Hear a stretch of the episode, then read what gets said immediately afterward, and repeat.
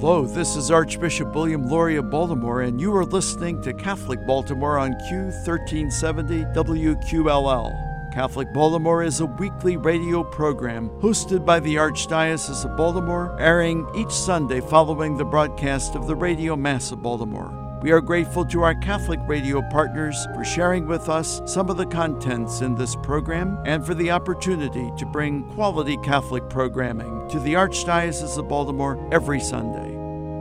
This is Chris Gunty of the Catholic Review. Today on Catholic Baltimore, we're talking with daughter of St. Paul, Sister Rose Pacatte. Sister Rose Pacatte is a media literary, literacy education specialist and the founding director of the Pauline Center for Media Studies in Los Angeles. Rose is an award winning author and film journalist for the National Catholic Reporter, St. Anthony Messenger, and author of several books on film and scripture. Her most recent books are Martin Sheen, Pilgrim on the Way, and The Way, a cinematic film guide. She has also served on the SIGNIS juries at Venice, Berlin, and Locarno. SIGNIS is the World Catholic Association for Communication, bringing together radio, television, cinema, video, media education, internet, and new technology professionals. Quite a group. Sister Rose's book on Corita Kent was just published, and she's writing one on St. Hildegard of Bingen. Rose has most recently hosted the award winning TCM series Condemned, that looked at films condemned by the Legion of Decency between 1933 and 1965 and introduced two films at the TCM Classic Film Festival in Hollywood. I think one of those condemned films was Singin' in the Rain, which was rated O because of a suggestive dance sequence. So uh, it's an interesting thing there. Just this week, she re- received a Lifetime Achievement Gabriel Award from the Catholic Academy of Communication Arts Professionals at the 2017 SIGNIS World Congress in Quebec. We chatted with Sister Rose at the SIGNIS World Conference and Catholic Media Conference in Canada. Welcome to the show. Oh, thanks, Chris. It's nice to be here. To start with, how did you how did you end up interested in film and connected to Hollywood? And what what well, brought you there? It was media literacy education. It's part of our charism. It's not only to to communicate the word, but also to, especially to teach young people or those who work with young people how to be critical thinkers regarding their media consumption. And it doesn't mean to be negative about the media. It means to you know be aware, to analyze, to evaluate, to be able to create media, and then and then to act you know responsibly mm-hmm. regarding mm-hmm. media, and then to be involved in the whole media process as right. a consumer. So that's in our constitutions. I got very interested in that back around 1990, and then I asked to go for a master's degree, which I did in England, because at that time, even now, we don't have any place in the U.S. that gives that degree in a school of education. And when I came back, you know, I just one thing led to another, and it was through this Catholic Communicators Organization, and um, and then another priest who was writing a book on scripture and film, and I got involved in editing that with him, and then became a co-author with him. So got to Hollywood in 2002, and then a few months later, get a call from St. Anthony Messenger, and their film reviewer was retiring after 40 years. They said, "What do you think? Would you like to do it?" And I said, "Sure." And Father Pat McCloskey says, "Don't you want to think about it?" I said, I just did. I just did. but it's, I mean, the, the media and is just such a, an important part of the work of the Daughters of St. Paul. Yeah, it's, it's, really very important. Why is why is it so important for your order to be involved in media? We were founded to do this. So our Father uh, Blessed James Alberione started us in 1915 because at the time in Italy, you know, there was all this anti Catholic Church. The Masons were on the rise, and that's all changed now. But it, and a lot of people had stopped going to Mass. And he mm-hmm. said the way we're going to get people to return to the sacraments isn't by yelling at them or doing whatever. Um, it's going to be through the good press, mm-hmm. you know, by by publishing good books and mm-hmm. especially the scriptures. He saw a New Testament or a Bible in every home way before, you know, the church was even doing that. And so he gathered together priests for one year in 1914, and then he started the sisters. And, you know, we were founded without a habit, but once he started applying for papal approval, we mm-hmm. had to put on a habit and we had to live in a convent and we had to do uh-huh. all this stuff. So he was very much ahead of everything that was to come after. By the time he died in 19. Um, 71, I was already in the community. Mm-hmm. He had founded 10 religious institutes and congregations, mm-hmm. covering almost every need in the church, every spiritual need in the church, in addition to a lay organization. Mm-hmm. You know, and you're known throughout the world, throughout the country, of course, by your blue and distinctive blue and white habit, yeah. and the Pauline Books and Media Stores, That's which is, right. if again, if you're talking about putting information in front of people in an accessible way, that's a great way to do it. So that there are options for them to buy good oh, books. Oh, sure, and, and we're and we try to be in places where people can, you know, either walk in, you know, especially like Manhattan, or they can drive to that they know we're there. But we're, we're online too. We mm have a hmm. huge web presence, you yeah. know, between the individual sisters or you know the community itself. That's great. In the publishing house. Yeah. So you've gotten to meet and talk with lots of actors and, and directors. Oh, I yeah. love I love following you on Facebook and seeing your red carpet stuff. Uh, it's great. Who's your favorite interview and, and why? Okay, my favorite interview was with, um, and now I'm going to blank on his name, the writer of The Perfect Storm. Okay, I don't remember it either. Oh, come on.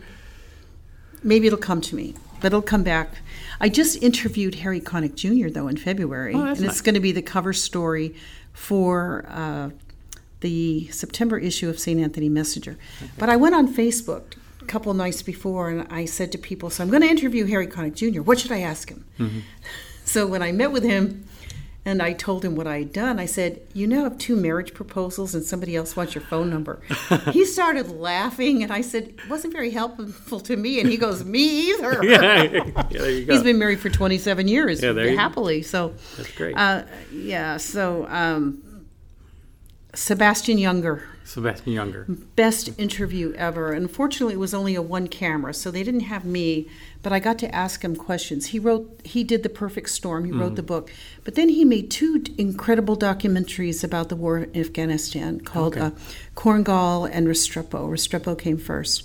And, you know, I thought, I thought, is this guy a pacifist? You know, what's he really saying?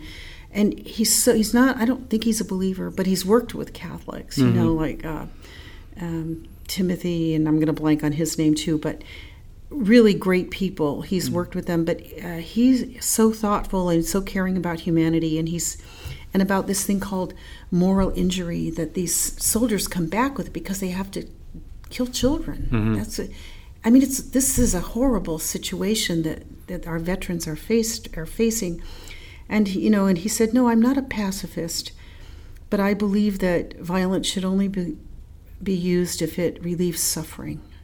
Okay. And so far, that's not real evident. Mm-hmm. That so there's a moral dimension to to film, to, to documentaries, and oh, all of and that. you know what? And these directors, if you ask them questions, you know that draw them out about their deeper, their deeper human beliefs.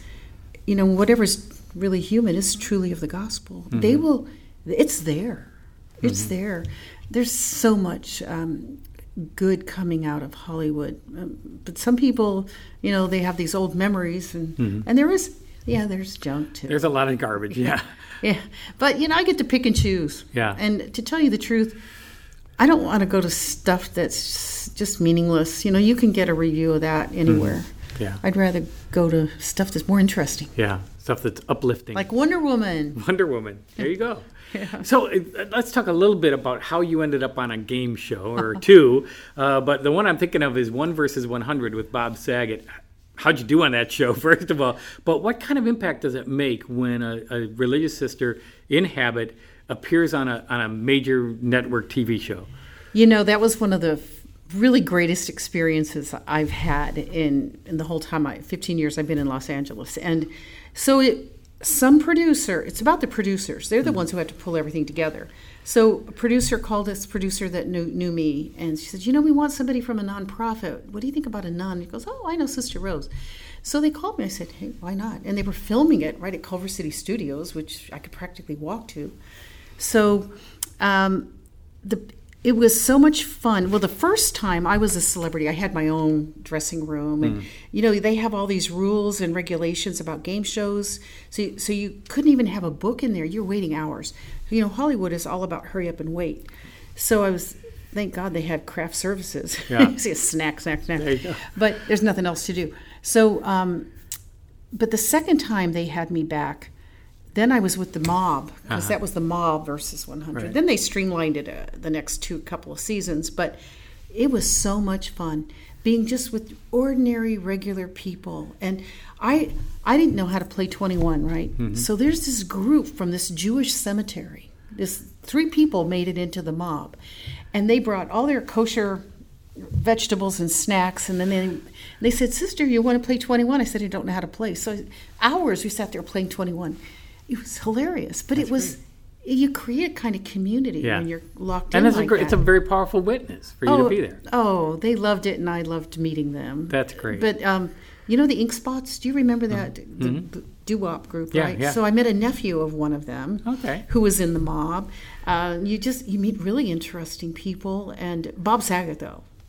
he was so funny That's and good. he was he was great to play off he was one time he was talking with the contestant and it was getting a little bit you know thinking you know family show so I, yeah. but i was the only one mic'd in the whole of the whole mob the hundred people so i said hello family show and he goes you know he, he looks really sheepishly back at me and, and everybody just cracks up That's they great. just loved it that was fun That's great. yeah Well, after the break, we're going to talk some more with Sister Rose Pacatte about looking at films through a spiritual lens.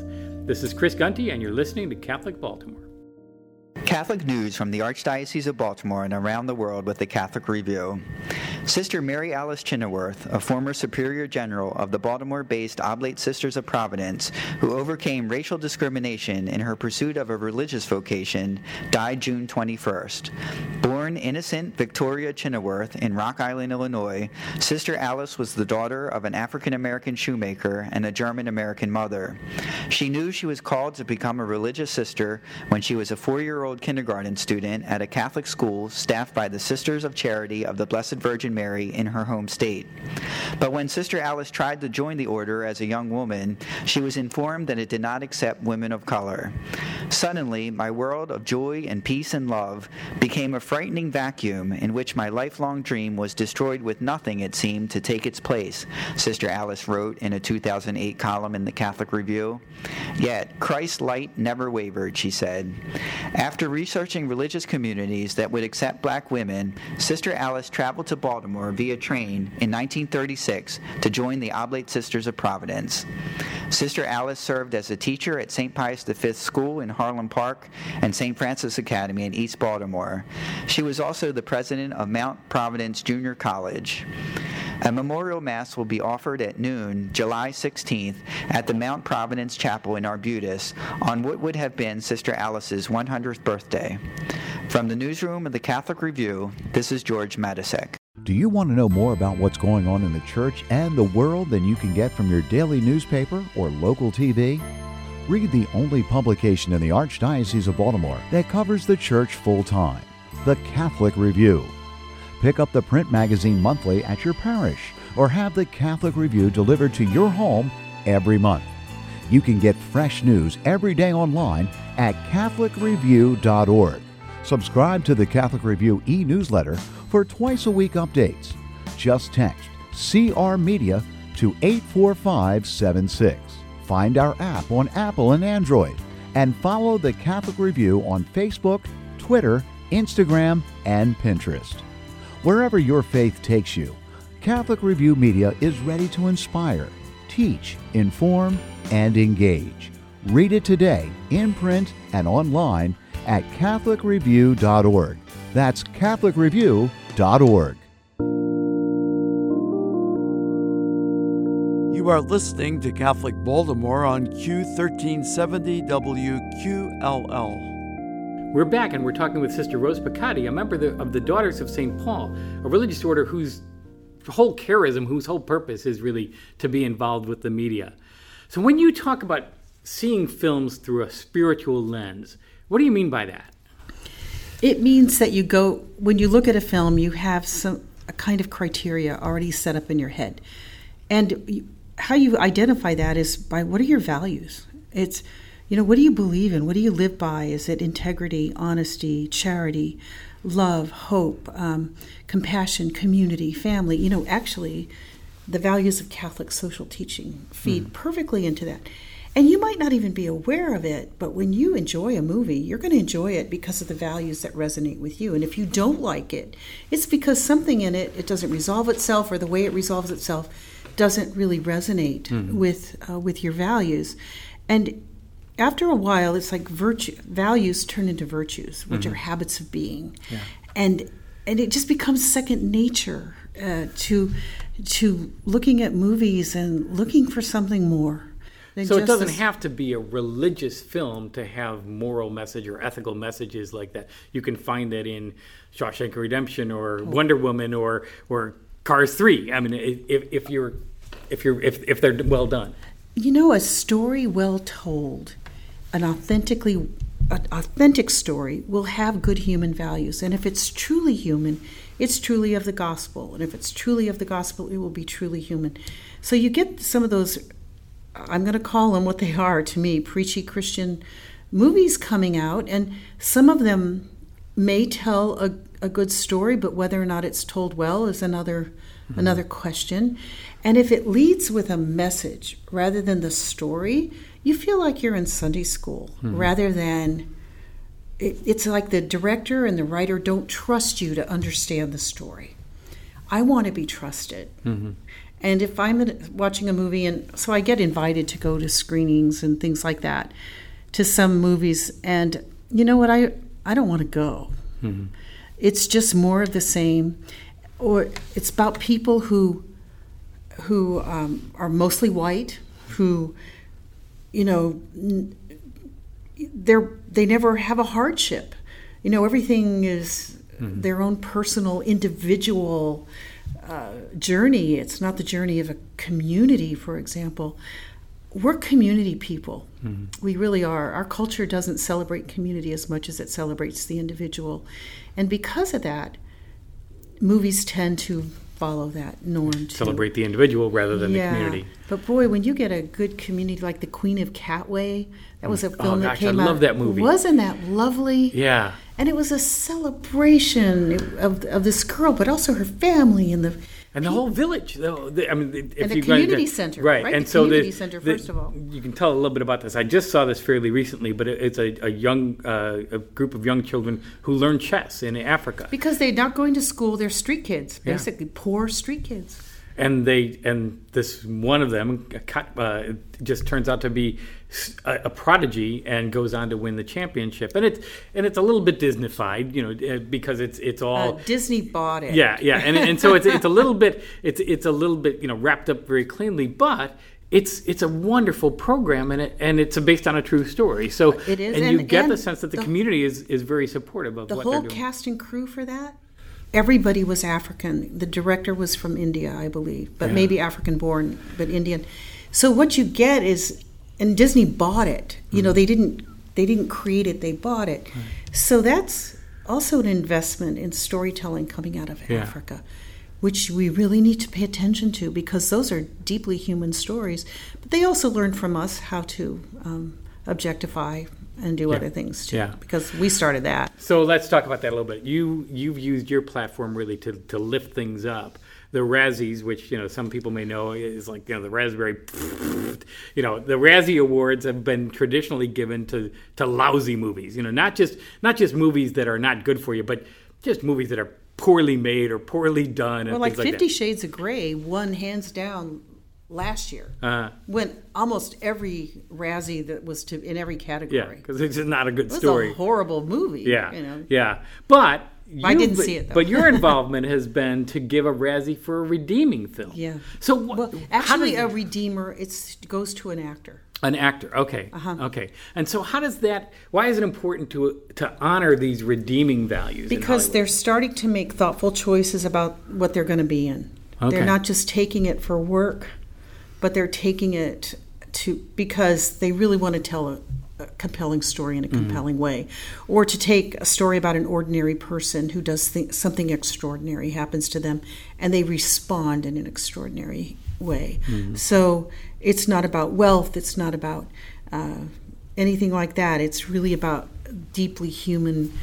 Uh, issues and values that come to the fore, and heroism and courage and, and things like that. So, yeah, that's what we um, We didn't have the Razzies this year because there was a funding issue, but we'll we'll be back We'll next be year. back, yeah. And you know, I have a feeling Mel Gibson would have been on the list Mm-hmm. if we'd given a Razzie because of Hacksaw, Hacksaw Ridge. Ridge, which was an incredibly violent movie, a very powerful message, but You have to accept that with Mel that he's Yeah. going to string out people's entrails as much as he can. yeah. But on the other hand, the other part of the story was even stronger, I Mm-hmm. thought. Yeah, good. So here at the SIGNIS World Conference that, that we've been attending, uh, attendees saw Martin Scorsese's film Silence about Jesuits in 17th century Japan. Ah. Yes. You told me that you've seen that four times already, so you didn't sit through it yesterday, which was good because the chairs were really hard to sit on for two and a half hours. But what is it about movies such as Silence that that bring eternal messages to audiences and give them something to think about? Be- that was a deeply human story because this Jesuit, you know, he had all the idealism in the world. He he was there with the Inquisitor of Japan, but he was like reading from a script. He hadn't internalized. He wasn't integrated really well. And as Martin Scorsese says in one of his interviews, he had to deny who he was as a Christian in order to become a Christian. Mm-hmm. That was like a letting go of what he thought his Christianity was to really embrace the following of Christ. And there there's something so compelling about that story. Some people just wrote it off, well, just caved into the culture just to save his life, but you have to really watch the movie or read the book because he had to decide do I step on an image that is not what it represents? Christ, right. It's not what it represents and save five, five people. Mm-hmm. Or do I, you know, save myself, you know? Yeah.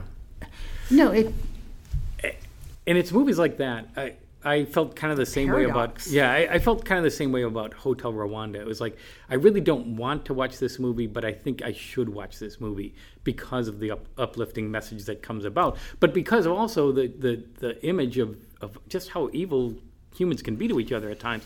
Silence was like that for me. It, I, it wasn't a movie I wanted to watch, but it's a movie I felt I needed to to be able to take in that message and think about it. I had read Silence a few years ago. It's a, based on a novel by um, uh, Endo, Shusaku Endo. And I knew I had to. Wa- I was going to watch this movie no matter what. But as I watched it, I, my, I was with my sister, my younger sister. Um, you know, the lights went down, and and she goes, "Wow, that's not going to be a crowd pleaser." No, and I said, "Well, no." But I couldn't write about it for a week. I wa- oh, I was so profoundly moved on so many levels mm-hmm. because it's it's about one's relate it's what one's concept of God, one's relationship with God, one's expectations of God, or what one thinks one knows about God, but doesn't really. yeah. Yeah, hasn't internalized it really well or integrated that relationship with God really well.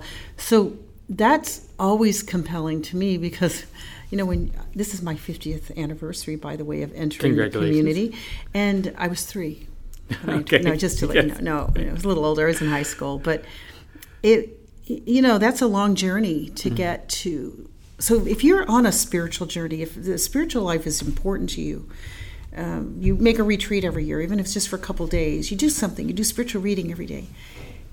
You see a movie like Silence, you get it.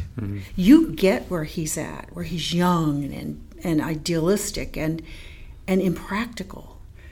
And when he's talking to the Inquisitor, he's not really engaging in a conversation. He's just talking at him with what he what he thinks he knows. Yeah. And I've been through that. You know, Not until much later that you realize you don't. So you, ha- you it- got to grow. Yeah. You have to grow. And so he was forced to grow. Yeah. And it's great when art can do that for us. It's it's Martin Scorsese when he accepted that award last night. I mm-hmm. posted it on Facebook a 2-minute acceptance speech. I was deeply moved and to see him at the dinner. Were you present mm-hmm. for the dinner? Mm-hmm. He was there with his wife and and it was just beautiful and he he looked so deeply at peace at dinner last night. I think he had a I heard that he thoroughly enjoyed being with the Catholic Communicators Group. And, you know, this is the first time the church has ever recognized what he's done. And if you look at any movie he's made, there are Catholic themes, some mm. more explicitly than others. To have that recognized, You know, it's not just what what we receive; it's also what we give. Yeah. As communicators. So. Good. Well, thank you so much for being with us. We've been talking with Daughter of St. Paul, Sister Rose Pacatte, about films and actors and Hollywood and game shows and all of that and, and your and your 50th anniversary in professed life. So thank you so much for being with us oh, today. Oh, thanks, Chris. This is Chris Gunty of the Catholic Review, and you've been listening to Catholic Baltimore. Life can be hard, and at times we feel overwhelmed and alone. When faced with problems, know that there is a group of Catholics who are part of the prayer ministry of the Archdiocese of Baltimore, waiting to lift you and your needs to God in prayer. This ministry is comprised of men and women, young and old, religious and lay, from every ethnic and cultural background. They pray as individuals and in groups, in homes and meeting spaces throughout Baltimore. Like you, they are people who have suffered the same hurts, fears, pains, sickness, loss, and everyday burdens. Learn more about this ministry by visiting our website at www.archbalt.org. If you are in need of prayer, send your prayer request to prayers at archbalt.org or by phone to 410 547 5517. Would you like to volunteer to be a part of the ministry? Prayer ministers are always needed. Please call or email our coordinator who would be happy to speak with you. Thank you for joining us for this edition of Catholic Baltimore. As we prepare for the week ahead, let us do so in prayer together as one community of faith. Our Father who art in heaven, hallowed be thy name. Thy kingdom come, thy will be done on earth as it is in heaven. Give us this day our daily bread, and forgive us our trespasses, as we forgive those who trespass against us. And lead us not into temptation, but deliver us from evil. Let us also ask the blessing and intercession of our Blessed Mother as we pray. Hail Mary, full of grace, the Lord is with thee. Blessed art thou among women, and blessed is the fruit of thy womb, Jesus. Holy Mary, Mother of God, pray for us sinners, now and at the hour of our death. Amen. May God bless us and keep us always in his love.